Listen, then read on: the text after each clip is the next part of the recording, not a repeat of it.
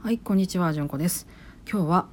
糖質はがんの餌っていう表現について思うことをお話します。いやー、めっちゃキャッチーなコピーですよね。もう、そうか、がんの餌なんや。そしたら糖質制限しょってめっちゃなりますよね。わかります。わかりますけど、それって、がんがめっちゃ水消費するから水制限しようっていうのとまあ大差ない話っていうふうに私は思ってます。エネルギー切れするとね本体の私ごとダメになっちゃうのでまあそこそこかなというのが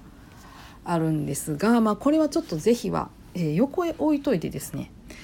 この分かりやすい言葉っていうのに踊らされることの危険性をこそ私は憂えてます。そんな簡単じゃないんですよ人間の体って。ね同じもん食べてても糖尿病になる人もおるしならへん人もおるしそういうことなんですよ。そういうその人間には個体差があるっていうところを完全に無視してししてすごくキャッチーで分かりやすいから乗ってしまうみたいなってあると思うんですよ。えー例えばお医者さんの説明でもね「あの人はこう言わはったけど私にはこういうふうに言うてはる」「えあの先生おかしいんちゃう?」みたいなんとかねあるあるなんですよ。でヨーヨーカルテとか見てみたらそりゃそうやろっていうことっていうのはあります。はい、えーちょっとね先日もはいありました。もうなのでねあの分かりやすいものって結構逆に疑ってかかった方がいいと私は思ってます。特にね健康情報、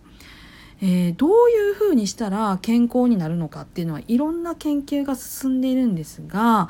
えーうんとね俯瞰してみると戦前とかですごく粗食やった時の平均余命とかで見てもそうですしそこには清潔、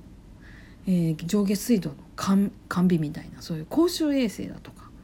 っていういろんな要因あるんで糖質だけみたいな感じでこう一発楽に言えるもんってほんまほんま少ないんですよ。一発がんで絶対あかんやつっていうの言われるって言ったら今のとこ分かってるのってお酒とタバコぐらいのもんなんです。なのであんまりこういう分かりやすい文言に踊らされるのよくないよっていうふうにちょっと私は思ってますっていう話でした。めっちゃ生意気言うてると思いますしこれ自分の中でもうまく言葉にできない分野なので、えーきっと反論はね多かろうかなとは思うんですけれどもまあね物事を単純化したくなるのが人間の差やと思ってちょっと疑っていただきたい話でございました。はい今日もありがとうございました。皆さんどうぞ安穏な一日をお過ごしください。それではまたごきげんよう。